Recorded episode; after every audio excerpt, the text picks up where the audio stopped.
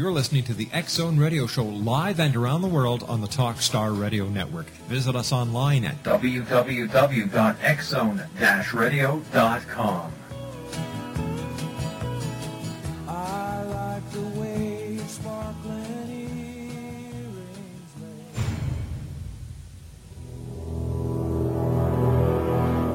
The X Zone radio and TV show is largely an opinion talk show. All opinions, comments, or statements of fact expressed by Rob McConnell's guests are strictly their own and are not to be construed as those of the X Zone radio and TV show or in any manner endorsed by Rob McConnell, Realmar McConnell Media Company, Talkstar Radio Network, its affiliated stations, or employees.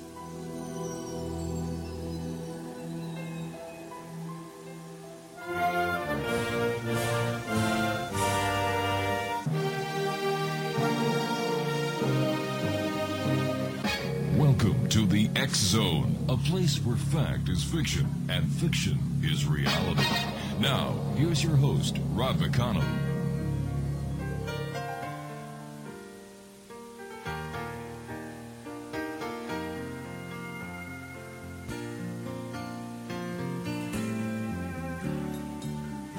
Everybody likes a celebration, happy music and conversation. I'd be lying if I said I didn't have the blues. In the corner there's a couple dancing.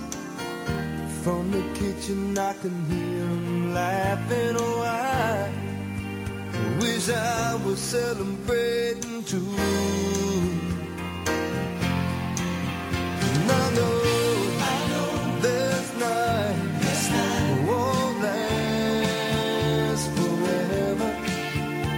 I know the sun's gonna shine sometime. I need someone for a bright tomorrow. And I know this heart's gonna mend just fine. Welcome back to the X Zone, everyone. My name is Rob McConnell, and we're coming to you live and around the world on the Talkstar Radio Network from our studios in beautiful Hamilton, Ontario, Canada. Now, Hamilton is right on the shores of Lake Ontario between the city of Toronto and Niagara Falls, Ontario. And I'll tell you something, we are smack dab in the middle of the Great Lakes Triangle. 1-877-528-8255 is toll-free. My email address is xzone@xzoneradio.com. On MSN Messenger, talkstarradio@hotmail.com. And our websites, www.xzoneradio.com and xzonetv.com. My guest this hour is Dr. Chris Humphrey. And Dr. Humphrey has degrees in physics from Oberlin, and he has a degree in philosophy from the University of Washington, Seattle. He spent 10 years in academia at the USC, Kansas State, and Oklahoma State, 20 years in computer science. He retired at the early age of 55 to devote himself to full-time philosophy and physics. He is the author of Whole Earth, Inner Space, which was published in 1973, Revelations on the Nameless One in 1982, and A Science of Civilization in 2002, Jumping Light Years in 2003, and UFOs, PSI, and Spiritual Evolution in the year 2004. And Dr. Chris Humphrey, welcome back to the X Zone. How are you, sir? Well, I'm good. How do I sound? You sound great. Well, good. Sometimes, these phones don't work the way they're supposed to. Well, you're sounding great tonight, and thank you very much for joining us. Now, I understand when you were a young gentleman at the age of 10, you saw a UFO. Yes, that's right. And I was wondering if you could just give us a little bit of a description of what you saw and how you felt. Okay. I grew up on a farm in north central Oklahoma, and I happened to be outside. It was just after sundown, but the light, it was still full light. Mm-hmm. The summer sunset. And my younger brother and my mother were in the house. My older brother and my father were in the barn. So I was the only person outside. Okay. So what I saw coming up over the trees to the west of me was a thing that looked like a meteorite. It was spherical. It was pitted. There was a kind of greenish aura around it. Mm-hmm. Like it was burning up. But the only problem with that hypothesis was that it was traveling horizontally at a very slow speed, about 15 miles an hour or less, and making absolutely no noise. Doctor, please stand by. You and I have to take a 2-minute commercial break. Interesting story. At the age of 10, he saw a UFO. And we're going to continue this conversation with our guest this hour, Dr. Chris Humphrey. His website is www. Are you all ready for this? interstellar-travel.com.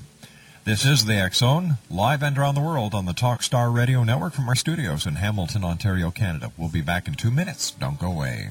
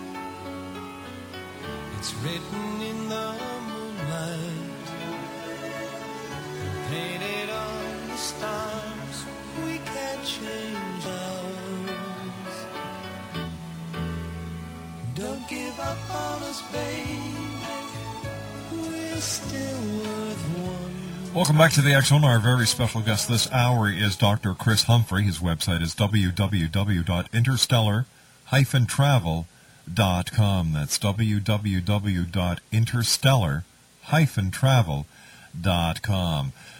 Doctor, before we went on the commercial break, we were telling us that you were outside when you saw this meteorite, but it wasn't traveling the right direction, and it was slow, and it was making no sound.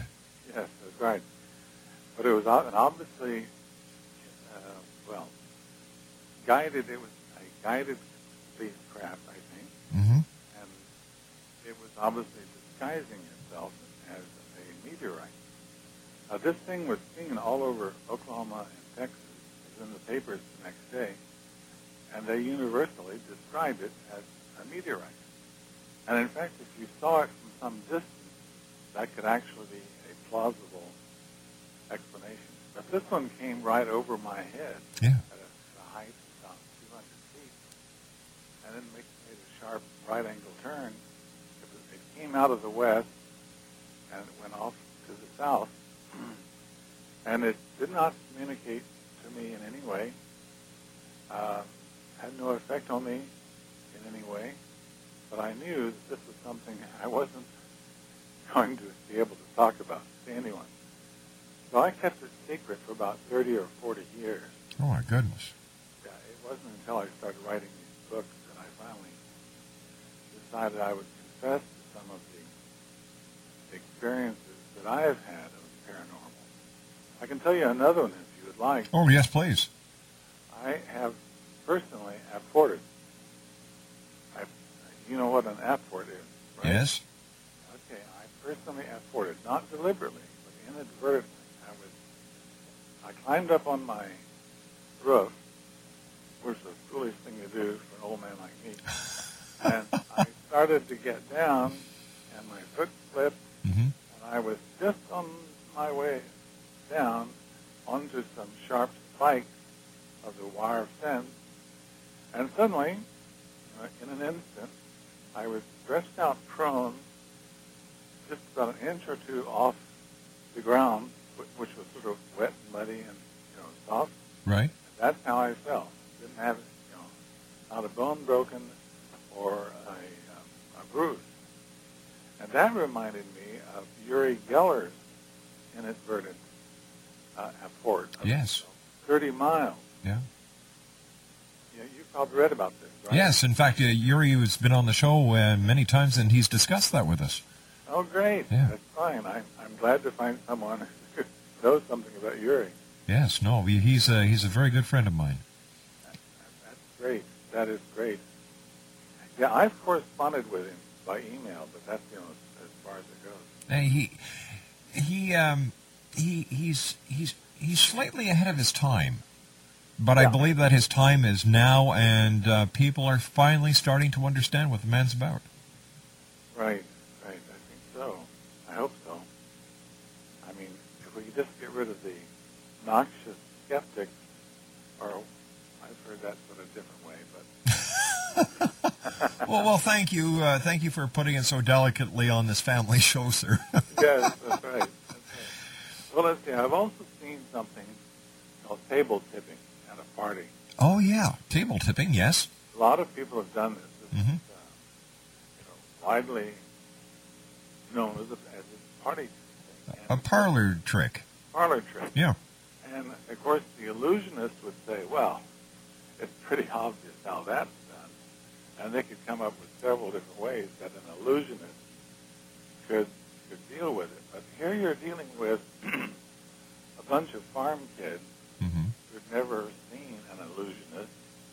And it was just an ordinary card table. I helped put it up, you know, unfold the legs, put it on the rug. And I was also the skeptic, you know, crawling around underneath, make sure no one was lifting it with a knee or something. Yeah. And looking at people's fingers, because if you push down hard, you can actually pull it. So it tipped up. But no one was doing that. We were all following instructions, just lightly touching the table. It took a long time to get it going. It just seemed like forever, because we were all just concentrating enormously. And it just, you know, it seemed like eternity. But finally, once it started tipping, it went wild. You know, it was, well, for instance, we asked it how many days there were till Christmas, and it started tipping very quickly 25 times. By the way, that was the wrong answer. In fact, many of the answers it gave were wrong.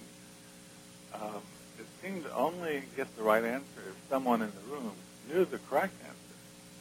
But when we asked it to prophesy the outcomes of basketball games that we were yet to play, you know, it didn't get any of those right.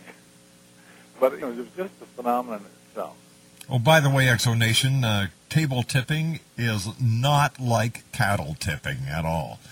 1-877-528-8255 is toll-free. Dr. Chris Humphrey is our very special guest. And, Dr. Humphrey, what started your quest into investigating UFOs, interstellar travel, forbidden sciences? I really believe it was that experience when I was about 10, seeing the UFO. That was in 1950. And, you know, if you have an early experience like that, you know the textbooks are wrong. You just know it before you ever get to school.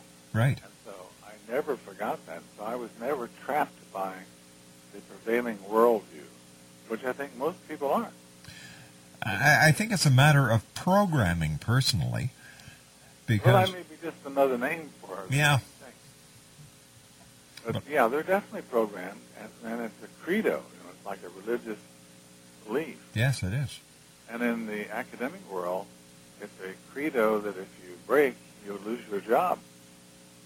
That happened to someone I knew out in Los Angeles, Dr. Selma Moss, who wrote a very interesting introduction to psi phenomena, and she studied lots of stuff. She had little local TV programs back in the 1960s when she was active. But, you know, her friends kept warning her she shouldn't be studying this stuff because she'd lose her job. And finally she did, and she wasn't able to get another one. So she went into show business. But I don't really know the rest of her life story from that point. How do UFOs travel to the stars, Doctor? What's your theory? levitation and apportation. I mean, I think that the reason I think it's levitation for those low and slow trips across the landscape without any noise and without any kind of a rocket, you know, is because that's exactly how things levitate in our experience. And Yuri Geller's probably told you of the many times when, in his presence, things started levitating and apporting themselves all over the place. Yeah. And it's always very silent. That's, you know, a characteristic thing of both UFO and the apport, and also of UFOs. Wait a minute, I think I repeated myself there. But whatever. Okay, so the other reason is that given the requirement of sun, planet, moon, metallicity, and age of the system, systems, planets like us, like ours, have to be at least 4 or 5 billion years old. They have to be singlets, for most planetary systems are doublets or triplets of stars. So they have to be very far apart, like maybe thousands of light years. And yet there's reasons, which I will probably be giving you in a moment, for thinking that they can travel here instantly and be home in time for supper, you know, even if they live 1,000 light years away. How would they do that? That seems impossible to our way of thinking. It does, but then the apport also seems impossible, and I can tell you from my own personal experience, it takes no energy. You know, it doesn't leave you tired. It's effortless. In fact, it's so effortless that I didn't even get very excited about it as, you know, a significant experience until I read about Yuri's 30-mile apport, and I go, well, you know, I did something like that. And so if you can apport 10 feet, I think if you've got the nerve and you've got the experience, you can apport 1,000 light years just as easily. It's just a matter of concentration and willpower, then. And experience, you know, a lot of experience. I mean, we are a young species of humanoid, you know, and we can already do kind of baby forms of phenomenal powers. So what we will be able to do in 100,000 years, let's say, if we survive, you know, as a species, we might learn to control all these powers if we also learn to control the dark side of our natures. And, you know, we quit having wars, and, you know, financial collapses, murder, and rape, and all that sort of stuff. All the negative things in this humanistic life of ours. Please stand by, Dr. Humphrey. You and I have to take our news break at the bottom of the hour. Exo Nation, our special guest this hour is Dr. Chris Humphrey. His website is www.interstellar-travel.com. That's www.interstellar-travel.com. Dr. Humphrey and I will be back on the other side of this commercial break and the news as the Exome continues on the Talkstar Radio Network. If you'd like to give us a call and ask the doctor a question, lines are open at 1-877-528-8255. The Exome with yours truly, Rob McConnell, returns on the other side of this news break as we continue on the Talkstar Radio Network from our studios in Hamilton, Ontario, Canada.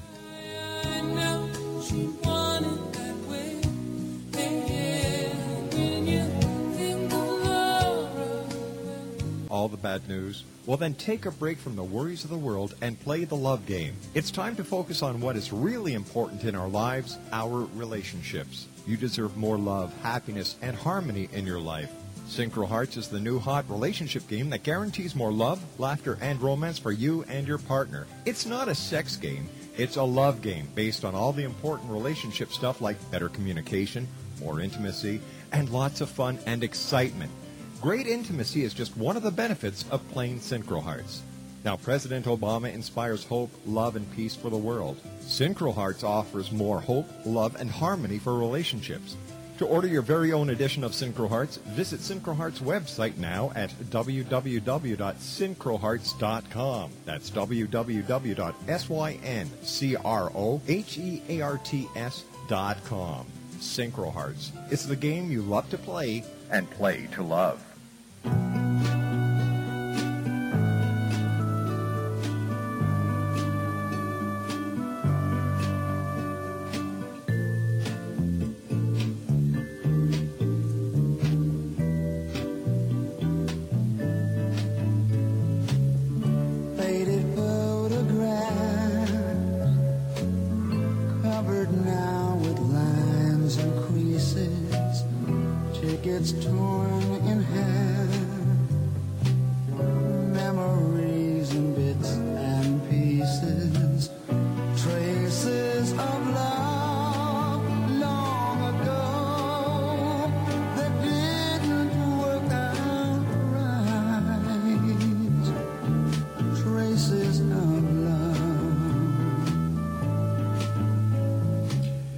Dr. Chris Humphrey is my special guest this hour. www.interstellar-travel.com. That's interstellar-travel.com.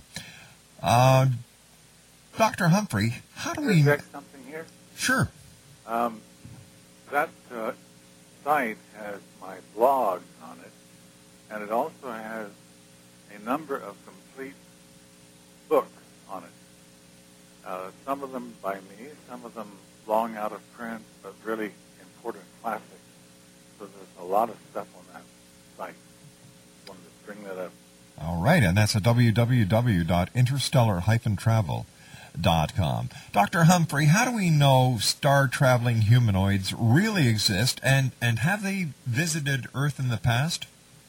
Yes, they certainly have.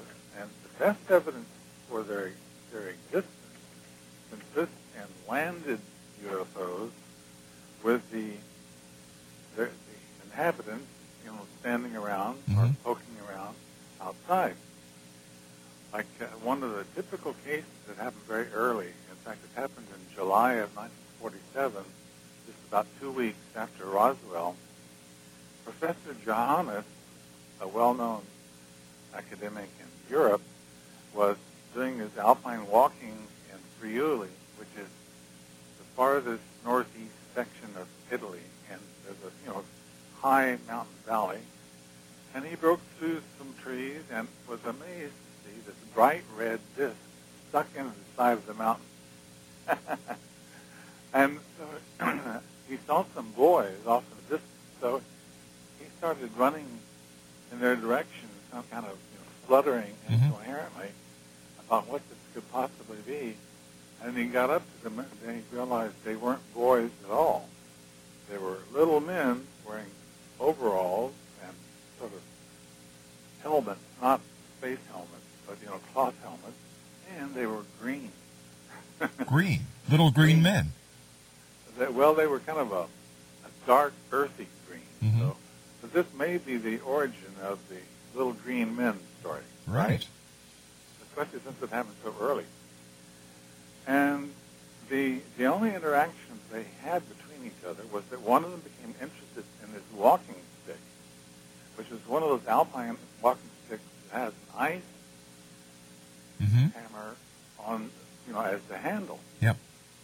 And so they temporarily paralyzed him somehow, I think using some sort of powder, and they took his walking stick, and off they went up into the UFO, and it took off out of the mountain with, boulders flying every which way, but no damage to the ship. And, it sort of got itself horizontal, hovered there for a minute, and that was gone. And this is one of the cases that is well described in one of my classic favorite books about UFOs called The Humanoid. Charles Bowen is the editor, and I think it's... Here's the whole title. Okay. A survey of worldwide reports of landings of unconventional aerial objects and their occupants. And it's a collection of articles by different ufologists. It's not just one scholar. Charles Bowen, Gordon Creighton, Amy Michelle, Coral Lorenzen, Antonio Rivera, and Jacques Vallée. And that is the classic book. We have that. Now, the reason why this is so scientifically important is because it instantly rules out things like swamp gas, or Venus, or an unconventional military aircraft made here on Earth. Mm-hmm. All those things are just totally ruled out. The only thing it could be is a flying, the only thing it could be is an interstellar spacecraft. There's no other option left. What about interdimensional? Well, yeah, okay, I'll allow that. Okay. I guess we can't rule that out. In fact, when you think about it, apportation almost has to involve some kind of interdimensional travel. That's right, yeah. I wonder what Yuri thinks about that. Well, you might ask him next time he comes on. Well, I'll tell you what, the next time I have him on, I'll bring you on as well. Well, good. I would love to talk to him from here, of course. Of course.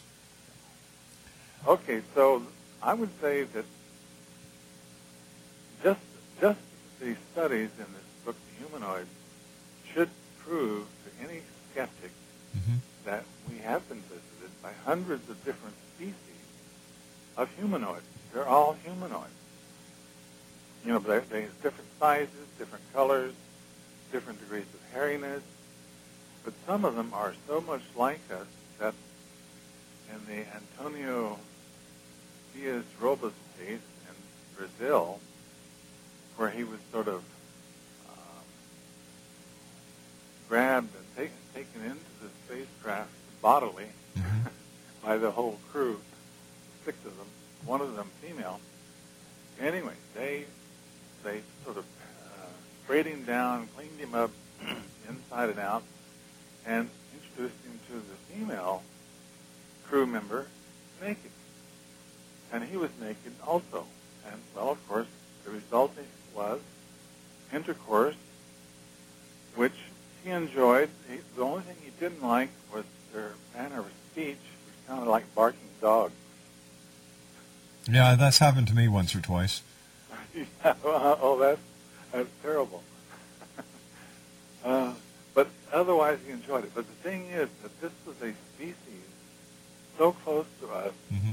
biologically that they could actually be human, that somehow branched off into an interstellar phase, thousands of years ago, by some unknown means.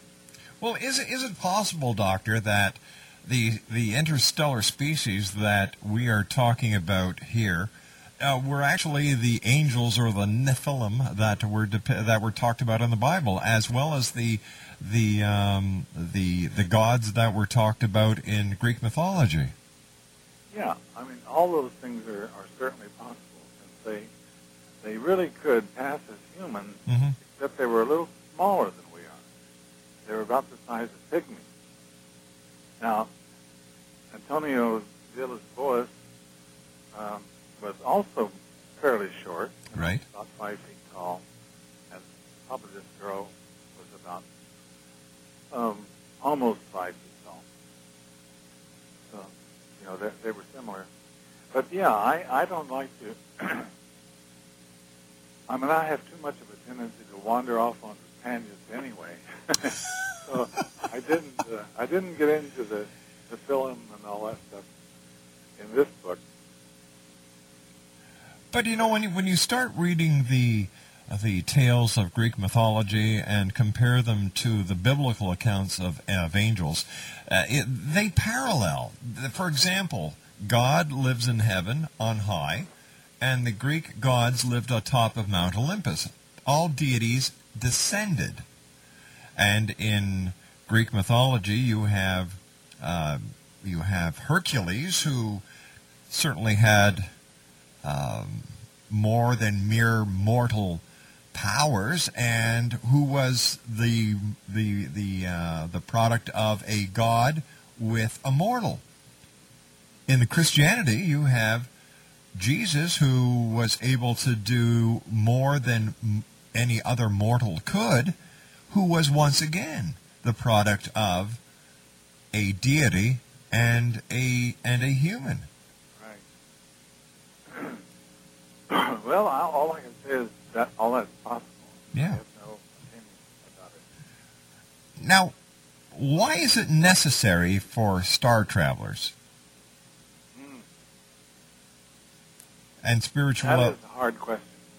I mean, that's a difficult thing, but it's at the center of my latest book, UFOs, Science, and Spiritual Evolution. Mm-hmm. And you have to understand that it all centers around Fermi's paradox. Excuse me. This was Enrico Fermi, who helped build the atomic bomb, Italian physicist. And he simply asked, people around the table were talking about ETs, UFOs, and so forth. And he just said... Doctor, you're starting to fade out on us. Okay, I'm sorry. Okay. I shall either talk louder or maybe I can turn up the volume on this thing. Is that better? Much better, thank you. If I get any worse, I'll go try the other phone. No, this is fine. Okay. Anyway, he said... If there really are ETs, why haven't they invaded Earth? And, he was sort of assuming that if there really were ETs, they would behave the way we do. Ah. But my theory is that you cannot become a star traveler or indeed maintain any high level of these paranormalist powers if you have not also undergone a great degree of spiritual evolution. And that's kind of the point of view of the yogis, too. They say that, of course, they don't concentrate on getting those powers, those rishis, I think they call them. But they say that if you want to get them, you first have to be spiritually evolved. You have to develop your mind and soul as well as your body, and I think that's why there are no Star Wars. There will never be an attack on Earth like Independence Day or anything like that. All the stuff that the stock and trade of science fiction writers is all impossible. It's all baloney. It will never happen. Mm-hmm. Has never happened. There's no evidence of any past invasion of Earth by otherworldly creatures that I know of. And so that's the answer to the Fermi paradox. It's a paradox only if you think that if they're ETs, they must behave the same way we do. But we are a nasty, brutish, violent, primitive society. Yes, we are. We will have to outgrow that before we will ever be able to go to the stars. And you know what, Doctor? I think that we're on the right track. I think so, too. I have a lot of faith in mankind. Tell me, Doctor, what are the forbidden sciences, and why are they forbidden? Well, there's the study of psychical phenomena. Mm-hmm. There's the study of UFO phenomena. There's Toynbean history. That's one that probably not too many people know anything about. There's something that can either be called empirical metaphysics or just the science of spirituality. That might be a better term. And finally, utopian analysis. So there are 5 of them. And the reason they're all forbidden from universities, from the major media, forbidden in our worldview is because they are not compatible with our worldview. So we would have to open up our minds and be willing to accept a new worldview.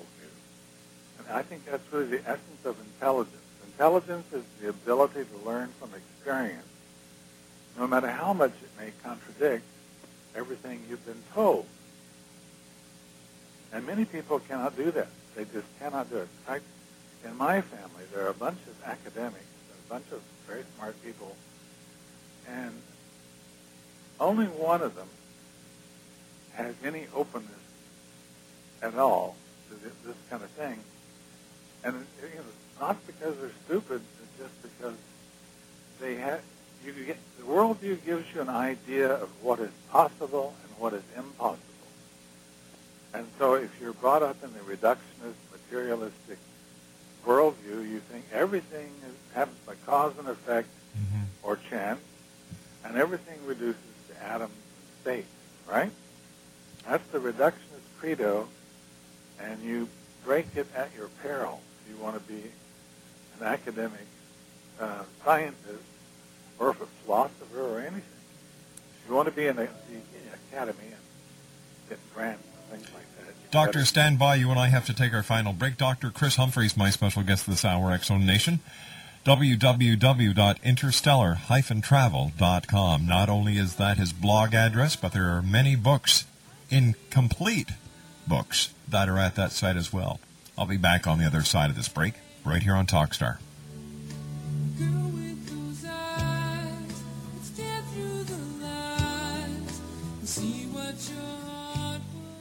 Hey, hello there. I'm Vic.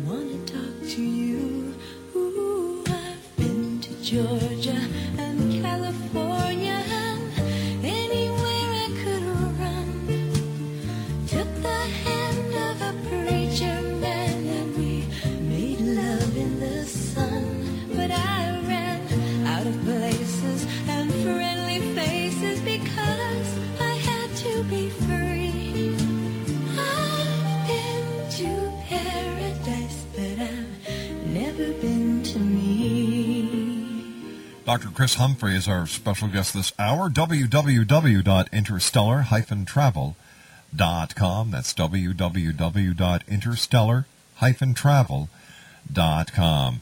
Dr. Humphrey, is there such a thing as life after death, and how do we know there is? Yes, there is, certainly. And we know it from the near-death experience studies, of which there are many. You've probably read a lot of them, and so have I. And even more strongly, we know it from the proof of reincarnation of the late Professor Ian Stevenson of the University of Virginia. And what he did was to travel, by the way, he had the advantage all his working life of having a patron, a millionaire, the guy who invented the Xerox process, was Carlson. And he put up millions all through Stevenson's adult life to support his extensive research, first on young children who begin to talk about a previous lifetime as soon as they learn to talk, and secondly, about people who in a very deep trance can speak languages and dance dances and so forth that they don't know or cannot do consciously. That's called responsive xenoglossy. Now, Stevenson is a very rigorous guy, very cautious. He never wrote any popularizations of his book. He only gave one interview, and if you do a Google on Ian Stevenson, you can find that one interview, which probably explains his ideas better than anything. But the point is that if you read his technical monograph, like 20 cases suggestive of reincarnation, and you really look at the details, and they're all in there, because this is not a book for the hoi polloi. This is a technical monograph. And he comes to the last chapter, and he shows that every single hypothesis you can think of to explain these things can be ruled out life, one thing or another in these different cases, in the 20 cases. That's 20 out of several hundred that he had at the time. And he probably had thousands of such cases in his library by the time he died. So, in my opinion, Stevenson was the Galileo of the last century. I mean, someday he will rule as the greatest scientist of that century, not Einstein, because we're much more interested in life after death than we are in relativity. You know, it won't be. Dr. Humphrey, we have just run out of time for tonight. I do want to thank you so much for joining us. Always great talking to you. And I look forward to the next time when you and I meet here in the X Zone. Great. Good night, Doctor. Take care of yourself now, and thanks again. Good night, sir. www.interstellar-travel.com. Now, when I come back from the news at the top of the hour at 6.5 minutes past, I'll be joined by Dr. Jeffrey Mishlove as the X Zone continues right here on the Talkstar Radio Network from our studios in Hamilton, Ontario, Canada. Don't go away.